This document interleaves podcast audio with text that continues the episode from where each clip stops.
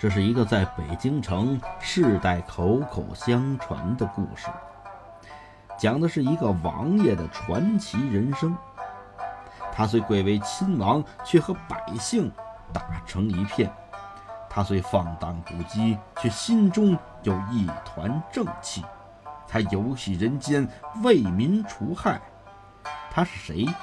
又有什么样的故事？请听我给您说说这段传奇王爷奇葩说。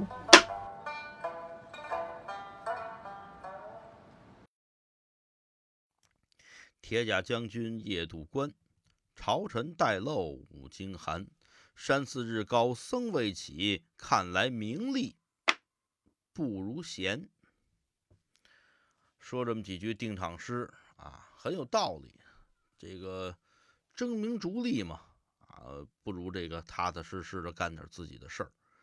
您就拿这硕二爷说吧，啊，别看没有什么名利场上的事儿，哎，还挺忙，一天到晚呢四处溜达，哈、啊，有点意思。这就接上咱们这书了啊，硕二爷跑车，爱管闲事儿嘛。这个上回书呢，咱正说到这看街的最得子，一鞭子下去就把这个赶驴车的老头给打了。这老头啊，不但没喊，还挺高兴，冲着硕二爷就说了：“啊，咱这一百吊嘞！这一百吊怎么回事呢？啊，之前咱说过啊，这硕二爷呢，许给这个车把式啊，打你一鞭子，我管他要一百吊钱。”这老头呢，心里有活动了啊，他怎么想的呀？他一琢磨，这就一百吊了啊，离我这个买地的目标啊，还差这么九百吊。我呀，让他打，多的打齐了啊，来个一千吊钱，回家买房子置地，我算个小地主了。这是他，所以呢，哎，他就让这个看街的，你老打我，你还接着打，有能耐你打我十鞭子。这看街的一听啊，不敢打了，怎么呢？他拿起这鞭子往下抽啊，就是吓唬吓唬这老头。您想想，正常人这鞭子下来谁不躲呀？哎，你一躲，啪，这鞭子往地上一抽，或者抽到车上，吓你一跳，你听话也就完了。他是这么个意思。哎，谁想这老头呢，不躲啊，上午啊还拿这手搪一下，这回连搪都没有了，直接挨这一鞭子，给他吓坏了。没见过这样的人呢。好，这鹅吃鹅喝来了，竟听说有这个啊吃仓鹅库的，这这跑着讹我来了。那位说吃仓鹅库这是怎么回事啊？嗨，这是过去啊北京的一个行业，单有这么一行人啊，街面上的混混为了这个闯出字号来啊，说白了也是好吃懒做，没正经营生，想出这么个主意，干嘛呢？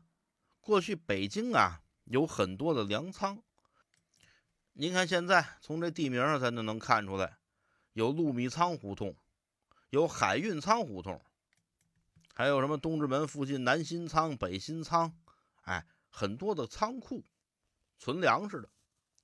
那么这个仓库呢，从这个运河运来的粮食下船装大车，拉粮食的大车骡车，把这粮食呀要拉进库房。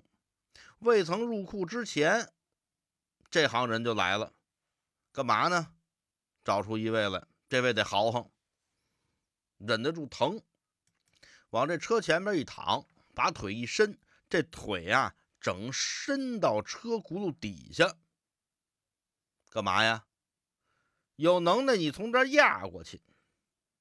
这车呀就从这儿压过去，压过去呢，我要是扛得住这疼，这几辆车往这儿一过，这个车队压完了，我不哼不哈，我算是人物字号啊，打这儿标明挂号，每月你给我多少多少钱，上你这拿吊钱来。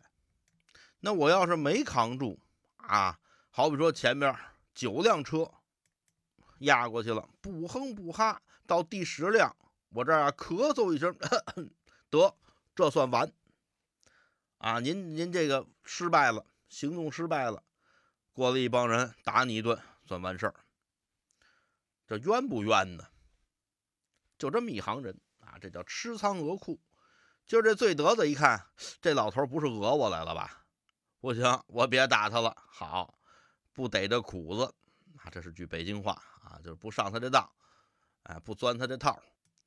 这是这个罪得子的想法。这舒二爷呢，坐车里也吓一跳，哦，真挨这鞭子呀！嗨，我说他举起鞭子往下一抽啊，我教育教育他，他掏俩钱赔给这老头就完了，把上午这事儿好了喽。再一个呢，我为豆子这背后的提督和这个小霸王啊，我们跟他较什么劲呢？我一亲王没事讹这看街的，这不像话呀！谁想这老头真实在啊，乡下人实在吗？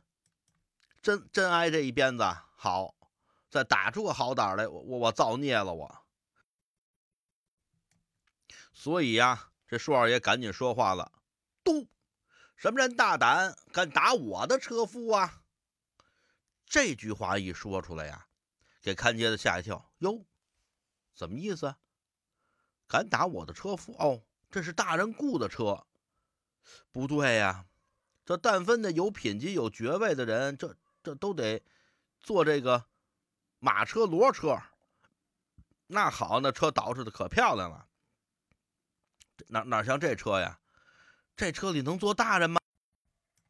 想到这儿啊，他把这鞭子一摇，嘿，你算哪根葱啊？啊，你这十一个人站两排，一人五，一人六了，我瞧见你这车就瞧见你这人了啊！你坐这么破的车，你你能是什么正经人呐？真是！我告诉你，再废话连你一块儿抽。舒二爷一听，我赶紧出去吧！啊，不出去我也挨打了。赶紧从袖筒里掏出这个小锤子来，一掀草帘子。罪得子，你连我也敢打呀？罪得子一看，哎呦喂，我的妈呀！怎怎怎么这老爷子跑这儿来了？赶紧打签儿！哎呦喂，给王爷请安了！您了怎么跑这儿来了？小子有眼不识泰山，您那大人不见小人怪。您这我回头请您喝酒，哦，还喝呢？那位说这罪得子一看街的怎么认识王爷呀？嗨，这不奇怪。一个呀是舒二爷这个商标啊，就是他这个小锤子，这个太显眼了。再一个呢，您想啊。这舒二爷跟别的王爷不一样啊，别的王爷深居简出的，他不是，他一天到晚街面的胡溜达，哎，所以呢，这个看街的也在街上，他也街面上溜达，都知道啊。虽然没有什么过多的交集，但是呢，一看这商标，再一看这张脸，想起来了，这是舒二爷，这是亲王啊。怎么着，小子？咱是在这儿打呀，还是回我府里你打我呀？哎呦王爷，我哪敢打您呢？我这不是说着玩呢吗？哦，你不敢打我啊？那你就敢打我这赶车的，这不跟打我一样吗？哎呦，不是王爷，我这不是想打，我这这不是这个不让他上来，我给他轰下去，一轰啊，他他他这个这不巧了吗？这不是你轰他，轰他也不对呀。人家走着好好的道，你凭什么轰人家呀？我说那这个不是驴车不让上这甬路吗？谁说的驴车不让上甬路啊？啊，是你们协议说的吗？哎呦，大人呐，我们这我们头可不敢说这个，他他是这个大人的堂谕，哪个大人的堂谕啊？他是这个九门提督郑大人，郑大人说了，说这个。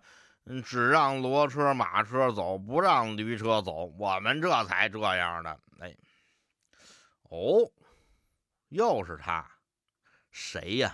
嗨，就是这个九门提督郑绍贤啊，就是买这个东华门的这位。舒二爷一想，这就对上了，我就寻思是背后有人啊，暗通这个罗马市。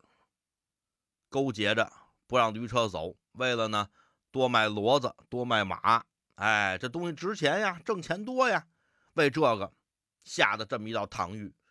哦，感情这个九门提督真是这个小霸王的后戳呀。好，这回行了，别让我见着他，我得呀治治他。就跟这个醉德子说，小子，今儿啊赶上爷我心情好啊，不跟你较劲了，多咱我赶上这个九门提督啊郑少贤，我参他一本。王爷您不用参他，一会儿他就来啊。